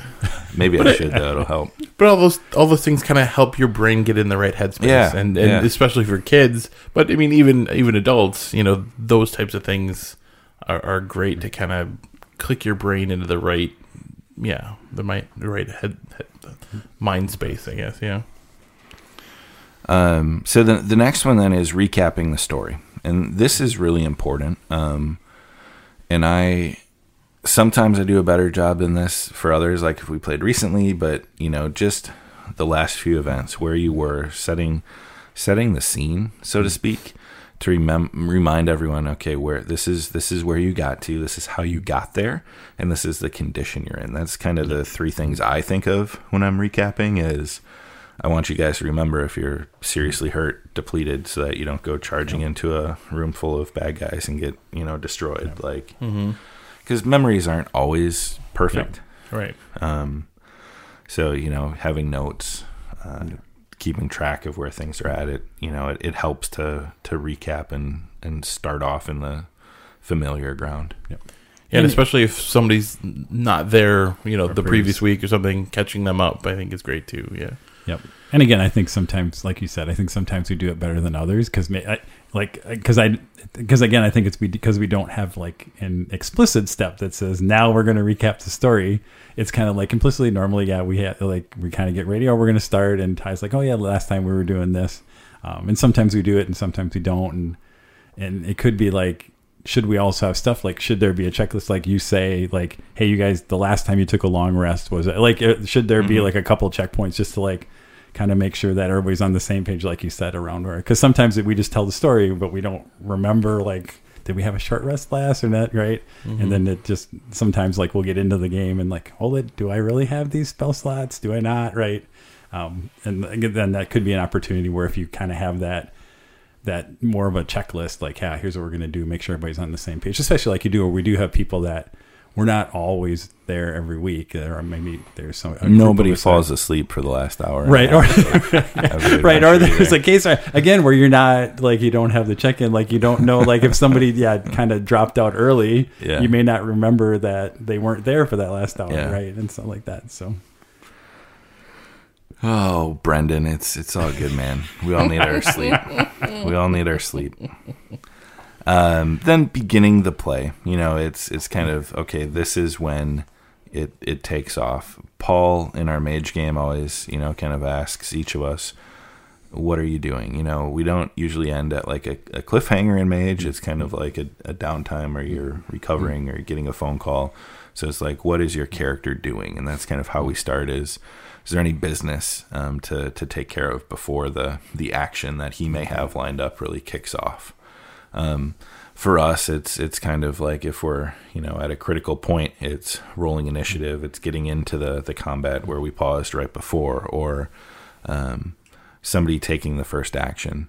I kind of started this time by forcing a, a countdown. You know, you guys had your plan, you did something, and then I just gave you a five count to each character in initiative order to like, you know, get get the the engine throw it running in. Yep. and, and you know then the game kind of takes place from from there. And i think that then playing isn't a step in this ritual mm-hmm. but like you know within your game i think there's a lot more ritual than mm-hmm. than even here. And i think the focus in this critical core is the once again back to the points where you can become dysregulated. So recap to beginning play. It's easy to spiral away mm-hmm. And then start talking about oh yeah that conversation with so and so is so great or that when you did that spell and you you descend away from you know the focus which is the game to what had happened previously so these steps you know are important um, to to stay on stay on target stay focused keep that regulation. Um, anything on beginning play for you guys as as a player, like the that transition from recap to game start? I don't think. I mean, I think it. it I think you talk interesting is the different styles, right? There's can be sometimes like, are you getting into like because I think what's been interesting is when we started where we are at a cliffhanger and then you dive right in the action. I think it's kind of fun. Like it's difference between like a movie that starts out like all the action goes, uh, and then you kind of get through that first scene and then things, and then usually we make it through the combat and then the kind of the rest of the story takes off. Or is it a case where, like you said, where you've kind of close the chapter and then you're starting up kind of slowly and building up? Uh, I think there can be two different kind of ways to begin play. Like, like you said, because I think the way it was interesting, like this week, like you said, we're throwing people in and really getting them like super engaged helped because we were in combat. And sometimes if you kind of slow into that, it can be fun. It can feel a little fumbly because people aren't all like, oh yeah, I got to be ready to go. And so the way you kind of press the action was was real interesting in that. So, well, occasionally too, the recap the story and the start play, um, sometimes kind of overlaps. Like you know, you you start playing and you're like, oh wait, w- didn't such and such happen, or wasn't there this and that and the other thing, and, and so then there ends up being a little bit of recap at the start of the play too. So, um, y- yeah, I mean, there are definitely two distinct things, but yeah, they it it can kind of um, hopefully not take people out of it, but uh, at, at least clarification type stuff. But yeah, and then ending the play. Um, you know, it, it is important to have an end. You don't want to just kind of people fade out and then it, it's done. So like being a they refer to it as a facilitator, um, game master, dungeon master, whatever you want to call it, the person that's kind of running the game. Um, ending is just as important as where you begin. Um, you're not always based on time constraints going to be able to hit your marks where you want to or where you thought you may have. But like as I'm looking at the clock, if we're in hot and heavy in action, I'm going to try to finish. If it you know pushes us toward closer to 12, you know, so be it.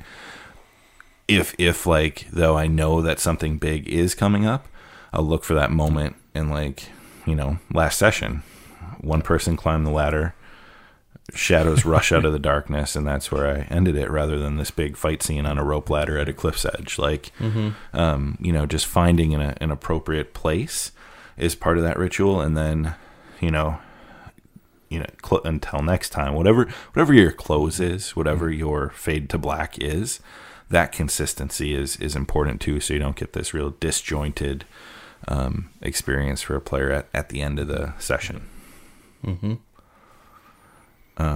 So this next part is I, I find I found this real interesting is they have this idea of checkout questions after you've kind of edited, edited Yeah. play, um, and like for them they kind theirs were kind of and basically they said each player would kind of answer these and, and as they go around uh, the table. So like what spotlight you'd like to shine on someone else. So basically giving opportunity to give kind of appreciation to another player.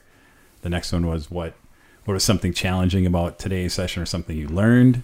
Um, again, give let some kind of say what was a teaching moment or something else like that. And then the last one is, you know, what is something you predict will happen or looking forward to to get people excited for that. So I thought that was interesting. And then Ty, you were talking about how that actually there's kind of an actual mechanic of that in, in Mage, which I found really interesting. Yeah, so so D and D, which you know we talk about most often and, and we're all familiar with, there's really not that end of session, you know, and I suppose in some sessions you gain experience, you know, that's kind of the ritual in, in some.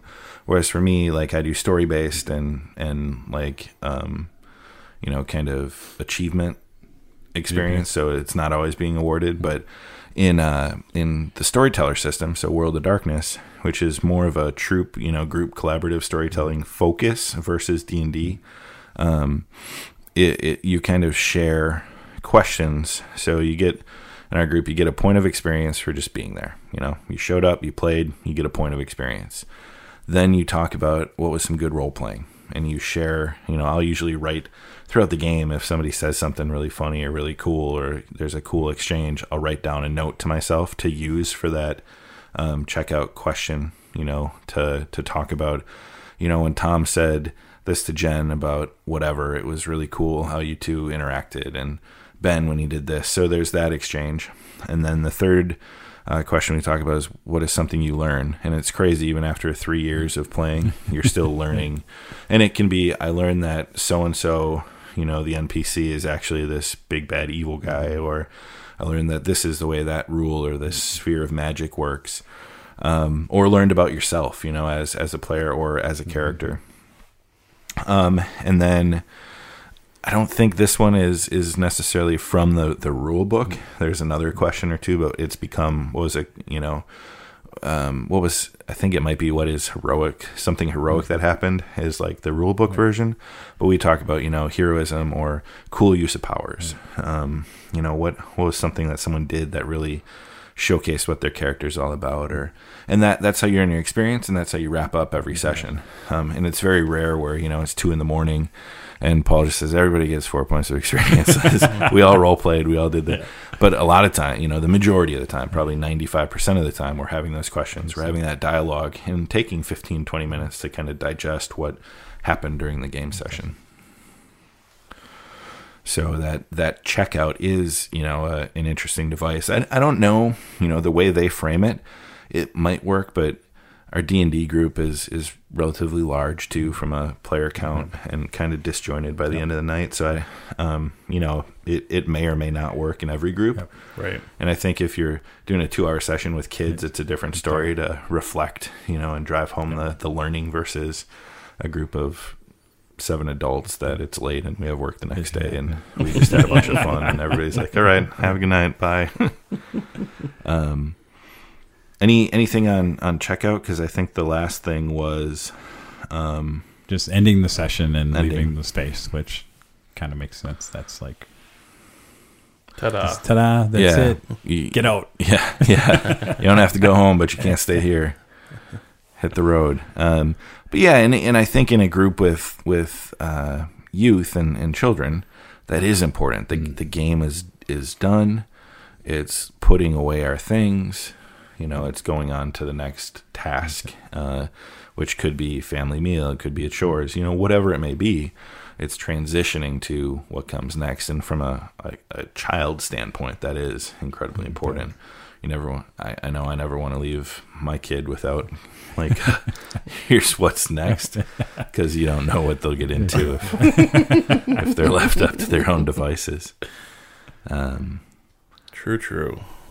so rit- ritual um, as as a way of group management i think is really what uh, this this is. And they kind of talk about that when they're wrapping up is that you know using these tools and devices. What i think is kind of cool too is and this could just be the the corporate nerd in me thinking about a meeting you know structure of your meetings and having them be useful you know beginning getting everyone aligned with what's going on, going through those questions. Like there's some of that too in our real world and and uh, mindful practices in general are are an interesting topic and worth thinking thinking about from how we do it in our gaming too.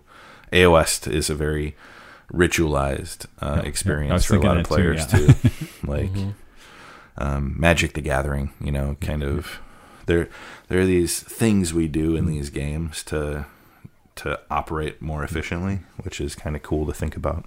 Yeah, and again, my takeaway and what I what I thought was interesting was I I, think we see that there are all all these games and like even meetings and a lot of social interactions have these rituals um, that may or not be that we may not be aware of that they're just kind of happening and and most of the time they work well, but if you kind of step back and like actually kind of put a little more structure on it, realize that hey, these are things that happen and why they happen, uh, and then putting kind of that emphasis and energy on to make then making sure that they happen and then things run smoother. Because I think we kind of go in and we don't really talk about what the social contract is and what are we and we assume everybody kind of is going to do this and when one person really doesn't know what the ritual is and they don't do it that's when we kind of you know people are uncomfortable or or things kind of go south so i thought it was really interesting how they and that's what spoke to me about this was like them being very explicit around and it would make sense when you're dealing with kids that are on the spectrum, like you do want to have that structure and you want to make sure that you're doing it the same every time so that they feel comfortable and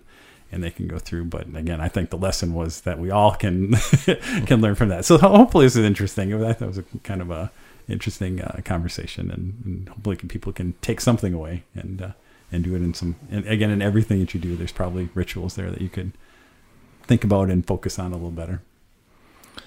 Absolutely. All right.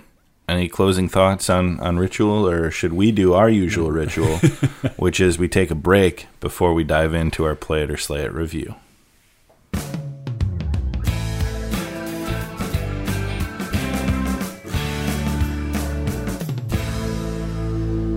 And in a spooky cemetery, three podcasters gathered to do a play it or slay it review for their Halloween special.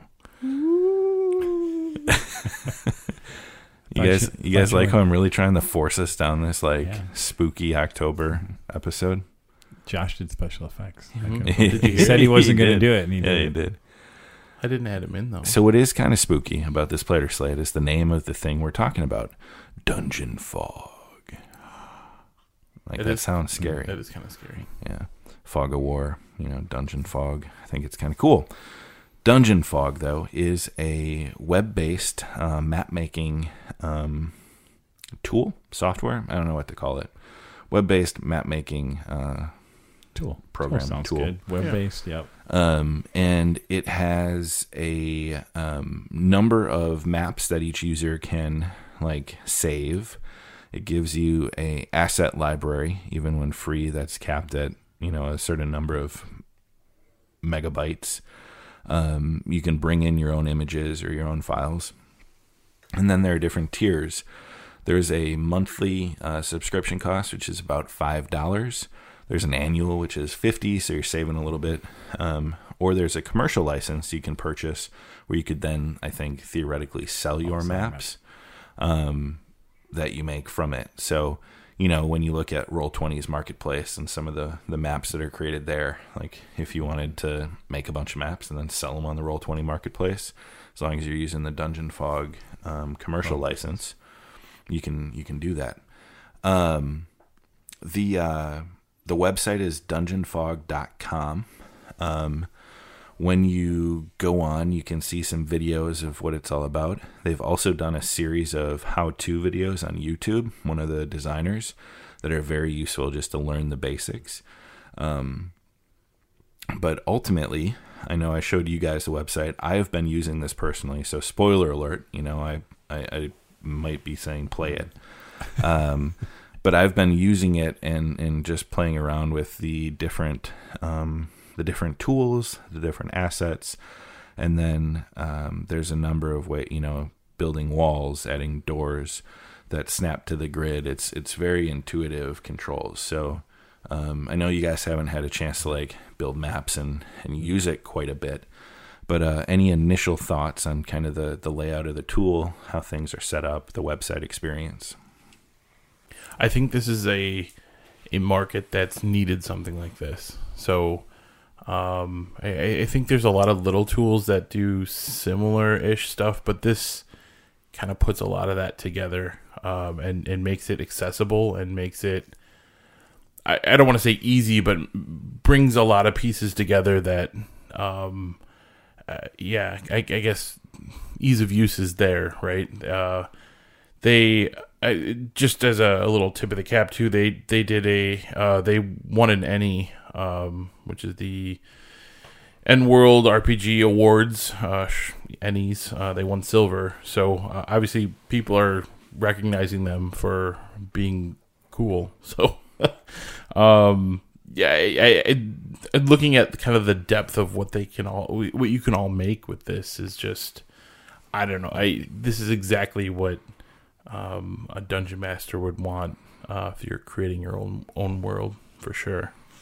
Yeah, and I, I think web based is where they went right. Like like Yeah. you said, they've been like tools, but they were all probably download and they had pieces and stuff. But web based, and you have access to all the different library stuff to build different things, and they can continue to add to it. And um, I think yeah, I think that's what really. And, and the fact that they have a free version that you can get a, a pretty good mileage out of, Yeah, right, means that you can use it. You know, if you're only need a few maps or something quick, you can I definitely think do you can that. do up to three maps for free or something. yeah, Yeah, and like- then and then yeah. odds are quickly you're gonna be like, oh, okay, it, and it like you're saying, five bucks a month, like that's nothing, right? That's like Right. okay, if you're doing anything, Yeah. you're gonna it's a cup of get your money back, right? Yeah. I guarantee I have spent more than fifty dollars buying tile Mm-hmm. sets in Roll Twenty or buying things like throughout the last few years, each year, Mm-hmm. To try to get pieces of maps to put together. Right. So like. I, I look at the, the cost as it's either I'm on the Roll Twenty marketplace buying a bunch of things and taking time in a in an interface that is not necessarily designed to build maps. It's you know import import images, use them. Um, whereas this is designed to make maps. Um, there are multiple levels. You can add like levels to the maps and then ghost it over so you can see where your stairs go up. Put a stairway there, like connect the the levels. You know, title each level upstairs of the inn, main level, you know, cellar, whatever, and then easily flip between them. Um, the grid is entirely customizable, so you can do one inch squares, you can do hexagons, you can change, you know, is it straight lines, is it dotted lines, is it, um, and then the thing thematically, uh, the assets they have, you know, fantasy. You go to like surface and you have rocks and snow and water and mud and ruins and spaceship decks. Like the textures are just it's it's pretty crazy how um, how much there is. And then when you're designing your wall, it can be below ground, it can be regular building, it can be cave, so you get the rough edge, uh, circles, curved or straight lines. And you can change the grid size to have more of those points, you know, so you can go quickly from your five foot square down to like 10, you know, squares within that five foot square. So you can get more angles on your walls and create more natural looking caverns and patterns. Um, you can do it all on the fly. So, um, and then they have dynamic lighting. You know, objects like braziers or torches cast light. You can set the distance, the warmth of the light. Do they cast shadows? Uh, do they intersect with objects? You know, there's there's just an ambient lighting. You can adjust like the whole tonality of the map on the fly. It's it's it's pretty crazy the level of detail and depth that you can get out of a web-based tool. And I was thinking I would not be able to get that when I started looking at it. Um, I saw a tweet from a guy that was starting to DM a game, and he said, "Yeah, I'm trying to design maps for the module. In about two hours, I built all the maps I need, you know, out of the book, just drawing it myself.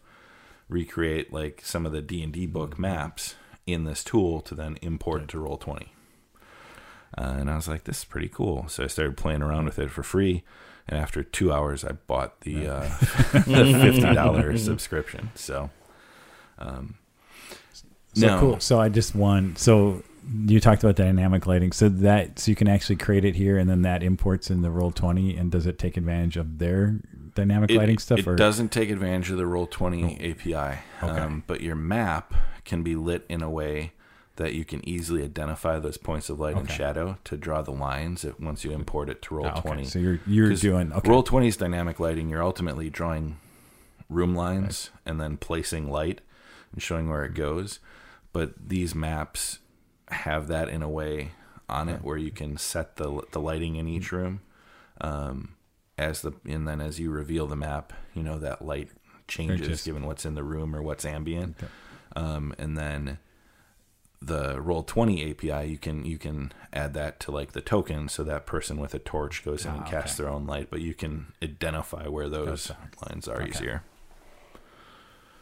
um import everything cyberpunk modern i mean the settings that you can do in the i was just kind of blown away. Um, there's a there's a brush tool where you can set the opacity really low and adjust the softness. So like i put my wood flooring down but then i did like dirt or dust and i did patches with like it's almost like you're airbrushing over mm-hmm. the texture You're dry just brushing. to Yeah. to show. But y- yeah, I mean, truly, you set your opacity really mm-hmm. low, and you can create a dirty corner, mm-hmm. or you can show. You know, you do that, then you do another lighter layer to show what where the scuff marks are like high traffic areas. So you can you can do all these crazy things to make the maps just look a little bit cooler. Um, Poor man's Photoshop. Yeah. well, and and the layers you can just like in Photoshop where you can build the layers on like the one level of the map. You can have layers within this, um, and then put everything on the one layer or move them up and down layer to layer, bring things to the front to the back. So, um, Well, and, and I I was just kind of leafing through here. There's there's tons of pre-made items too. So there's like coffins and weapons and rugs and tables and uh, tons of stuff that it, it.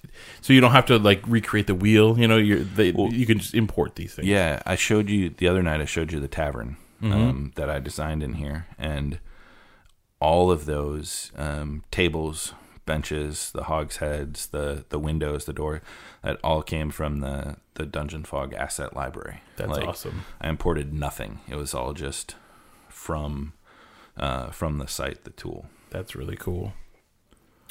Cool. So it seems like there's also I don't know if you've used that like you can add notes and stuff like that, or is that more of like if you're using and then they have their own viewers. So again, we've been talking about the roll twenty use case, but even if you're some people play their game in Dungeon Fog, so you can use tokens and them bring the maps to player view and have your GM notes. When you export the map files, you can have your notes. You know, for this area, add a label, and I, I think it might even be clickable like a tooltip, where if you go into that room, bring forward what your notes are for that room as you're running a game in Dungeon Fog. Um, I've just done the export for like an image to overlay into Roll Twenty, um, but you you you can play within the the Dungeon Fog website. so when you cut a hole in your table, Josh, and put the L the TV under Mhm. there, then We'll yeah, play you on can, there. you can yeah just display the Cool. thing in there. So. We'll do that.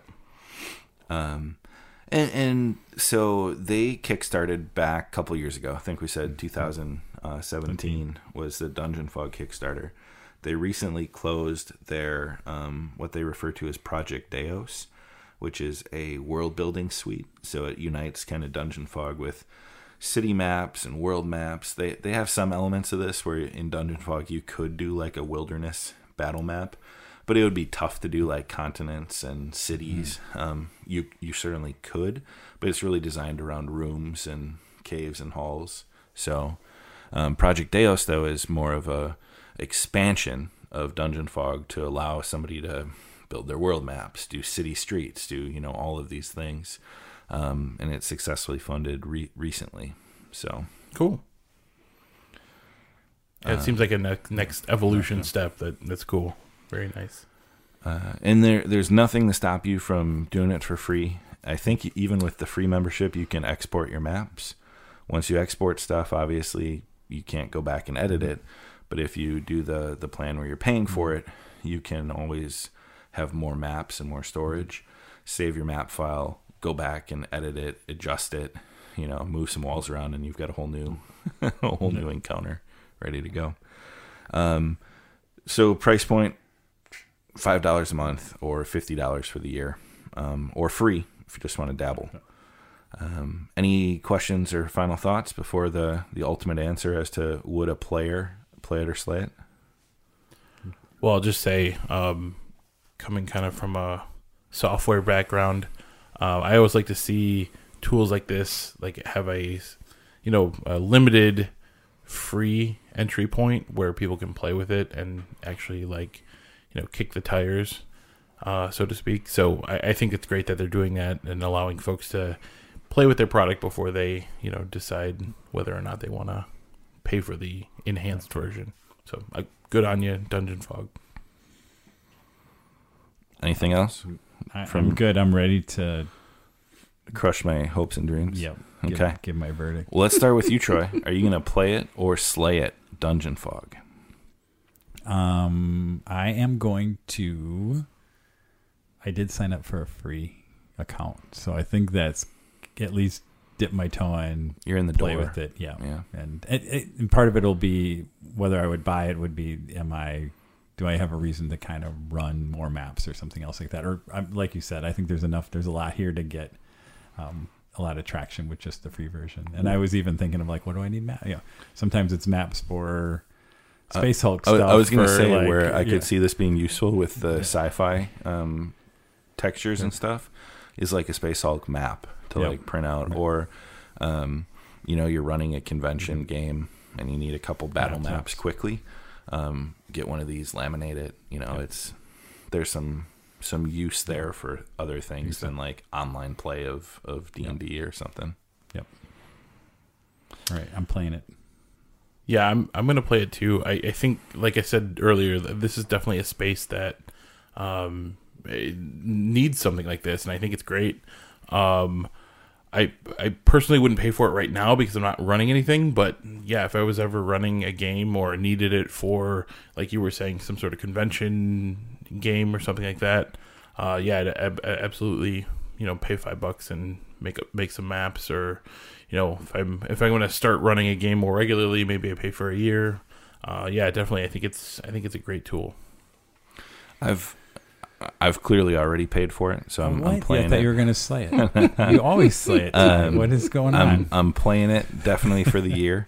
Um, and I find myself what what's kind of crazy is uh, tonight after I did show notes and I threw this on there just as a topic for us. I started making a map and I'm like, oh, this is kind of fun. And I got like two or three rooms of a cave system and tunnels and playing with different archways and doors and you know spider webs and mushrooms, like making an underdark like cave system. Um, just having having fun with it. Like building maps is something that is usually a chore Yeah. um, and takes me a lot of time. This has made it accessible and like fun to to map, um, which is never usually the case for me. So, uh, DungeonFog.com. Um, Project Deos Kickstarter wrapped up recently. I don't know if you can still get in on it, um, but we will. Uh, we will hit, hit this up on Twitter as well because they do have a Twitter handle that's pretty responsive to community. Like when somebody mentions them, you know, um, somebody had put this up on Twitter originally, and I just want to share this. And I commented and asked, you know, about how easy it is to import into Roll20 or export. The guy said, "Oh yeah, export is a PNG, whatever."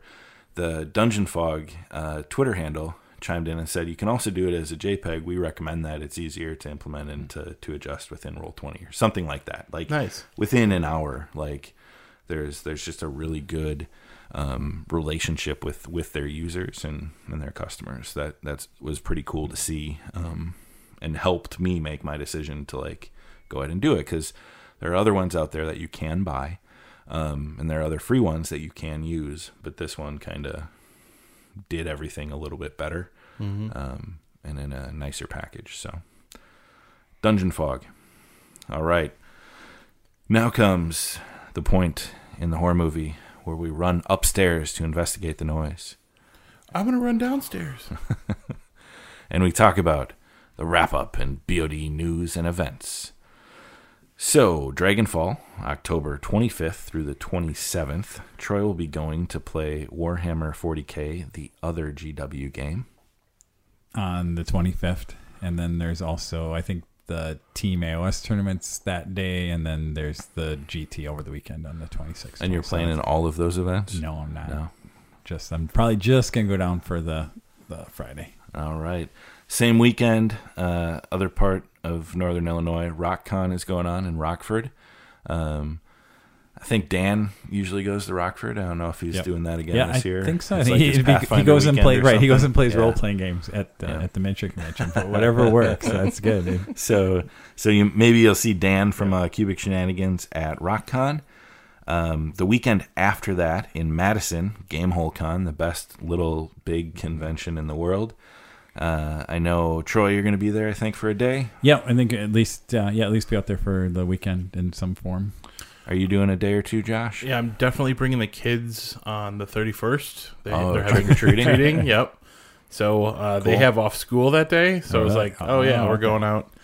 Um, and then yeah, probably one of the weekend days. Um, yeah. So yeah. Awesome. I'm not sure if I'm going to make it. Um, Holy Havoc, which we'll also talk about November 2nd to the 3rd, is that kind of same weekend, Saturday, Sunday, at Steve Herner's narrative doubles event that Bryce and I are playing in. Um, be going down to that Friday night. So the question will be do I go Thursday um, to Game Hole and take off work, or do I go Friday during the. I, it seems like a lot of driving for for just a little bit of game hole, but we'll see. Um, and then I'll be at Holy Havoc. Also happening November second is a listener wedding. So Stu, Giant Among Minis, is getting married November second down in uh, in Nashville. So congratulations, because we probably won't be recording again before that time. Um, but Stu is just a all around great guy, um, a listener, and he did uh, he did share a, a photo. He actually has Play and Slay um, stitched into the inside of his jacket uh, for his wedding. Yes, it was so awesome. Uh, very cool to see. But congrats to him and his uh, future wife. So um, if you're in Nashville, go crash a wedding. I don't know where, but I'm sure Stu will invite you along. So, uh, and then in the middle of January, in the cold winter months, Milwaukee's Midwinter Gaming uh, Convention, January 9th through the 12th. That is 2020. Uh, Barbara Walters won't be there, but several RPG games and uh, tabletop games will be available I at the what you, I see what you did there, Ty. I don't, I don't. It'll be interesting how many other listeners get that. Wubba Wubba's? Yeah, Yeah. yeah. No, and I I'm put. Hugh Downs. Whoa! We are crushing it. Good job, guys. but so I threw winter on there because it feels like that sneaks up on us all the time, and also we're like, oh, that's next week, and then we don't do as much with it. But Does. It's, uh, What, it's a uh, cool little convention. What's a few weeks after that? Waupaca, Waupaca. The last one. Um, Waupaca is a AOS event, uh, two day tournament up in Waupaca, Wisconsin. Gets people from all over, sixty to seventy five players or so. I don't know the exact numbers. Um, have you signed up yet, Josh? I have not, Oh man, but I'm, I, you got to. yeah, yeah. You got to join. You got to. Uh, Troy signed up for it, which is awesome. Yep. So Troy will I be there with uh, his yep, I'll get my trees. That's my motivation to get them back on the table. So Roge is wapakaing it in. Yes. Yes, he is. So it will be the last uh, Waupaca. Um, there may be another event, you know, in the future in the middle of Wisconsin uh, that gets uh, built and, and run by somebody because it is a huge event.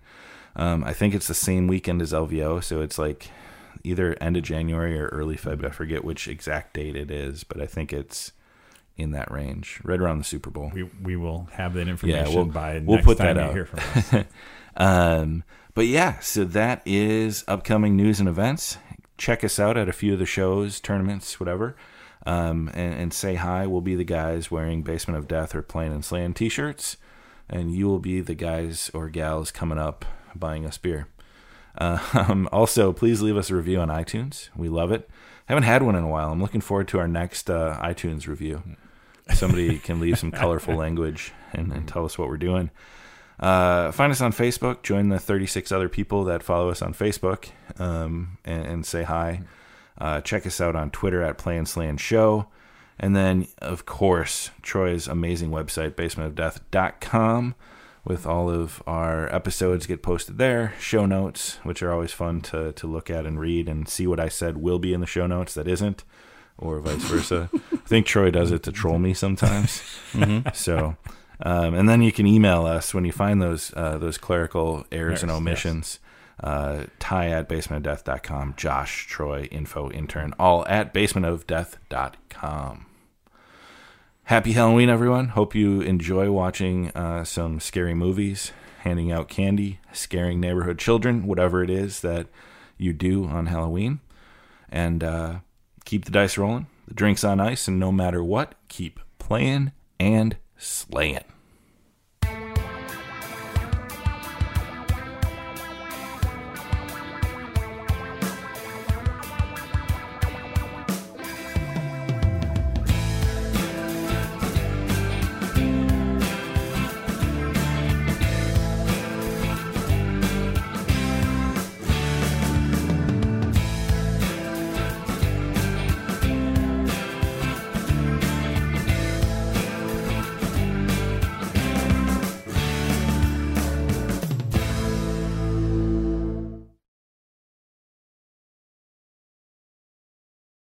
This is a live play. Right. We were changing. Ah. Playing and Slaying is now actually a live play D and D Oh. uh, podcast.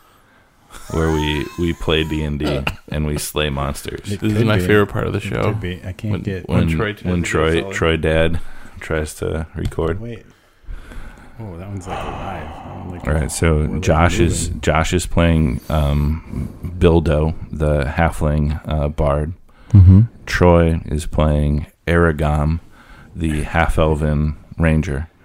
It's a two player session, a bard and ranger, and you Mhm. two are traveling across the realm of Gormore um, to seek out Mount Boom, where you must throw the twelfth uh, necklace into the, the lava. I shoot two arrows. But you're the bard. You're supposed to sing Yep. s- sing the songs. I, st- I steal his you steal his I steal his bow and I shoot two arrows at him. I'm gonna need you to roll initiative. Okay, twenty-one. That's the dice hitting the table. It sounded like somebody's at the door. Twenty-one. All right. Troy, Josh has rolled a 21 for Bildo, the halfling bard. He is shooting two arrows. What do you, what is your initiative? uh, 18. 18. His arrows are going first. Who are you shooting at? Uh, him. And what is your roll to hit? Thirty-seven. That's very high. I believe you might be cheating. I'm a plus seventeen. Oh wow, I you're crit. very good I at crit. shooting as Yep. a bard. Yeah, but it misses. That was without bardic inspiration. Yes. Um Aragam's um armor class, it happens to be a 39. Oh wow. I thought it was 40 actually. I got a, I got a plus one. Yeah. He has a ring of um, arcane armor Mm. That ups his AC by a number necessary to miss hits. Seems good. Yeah, he he had it uh, custom made by the wizard, um, Lafgan, that uh, you met in in the town um, outside of the the district, um, the halfling community. It's called the district, District Seven, in fact. Good. You went in. You went into the inn, and that's where you met Aragam. He Uh-huh. was sitting in in the front by the bar, um, in a very welcoming pose. He actually he actually was entertaining a group of people with stories of the urban streets that he roams, Mm-hmm. and he has reforged a plow, um, like a, a implement for farming Yeah, that he wields as his blade. Badass. Yeah. We need Bryce here for like a third. No, it's a two-player game. Oh. Um, Oh, Yeah. You each will have a um, companion that will join you, um, but they're hired, they're hench, henchmen, hirelings, Uh-huh. so they won't be very good, um, and they'll die a lot. can Bryce be my companion? No, Bryce isn't allowed to play with us because he um, he's too busy podcasting all the time. Mm-hmm. Mm-hmm. Mm-hmm. Yeah. Then the monsters come and you both die. Oh, They don't need to roll to hit; they auto hit. They are supreme um, beings of the Witch Queen of uh, Dang Nabmar. What's her name? Um, it is it is Loran. It's the sister to uh, Sor Sor Soran. Wait, like the one from Lord of the Rings?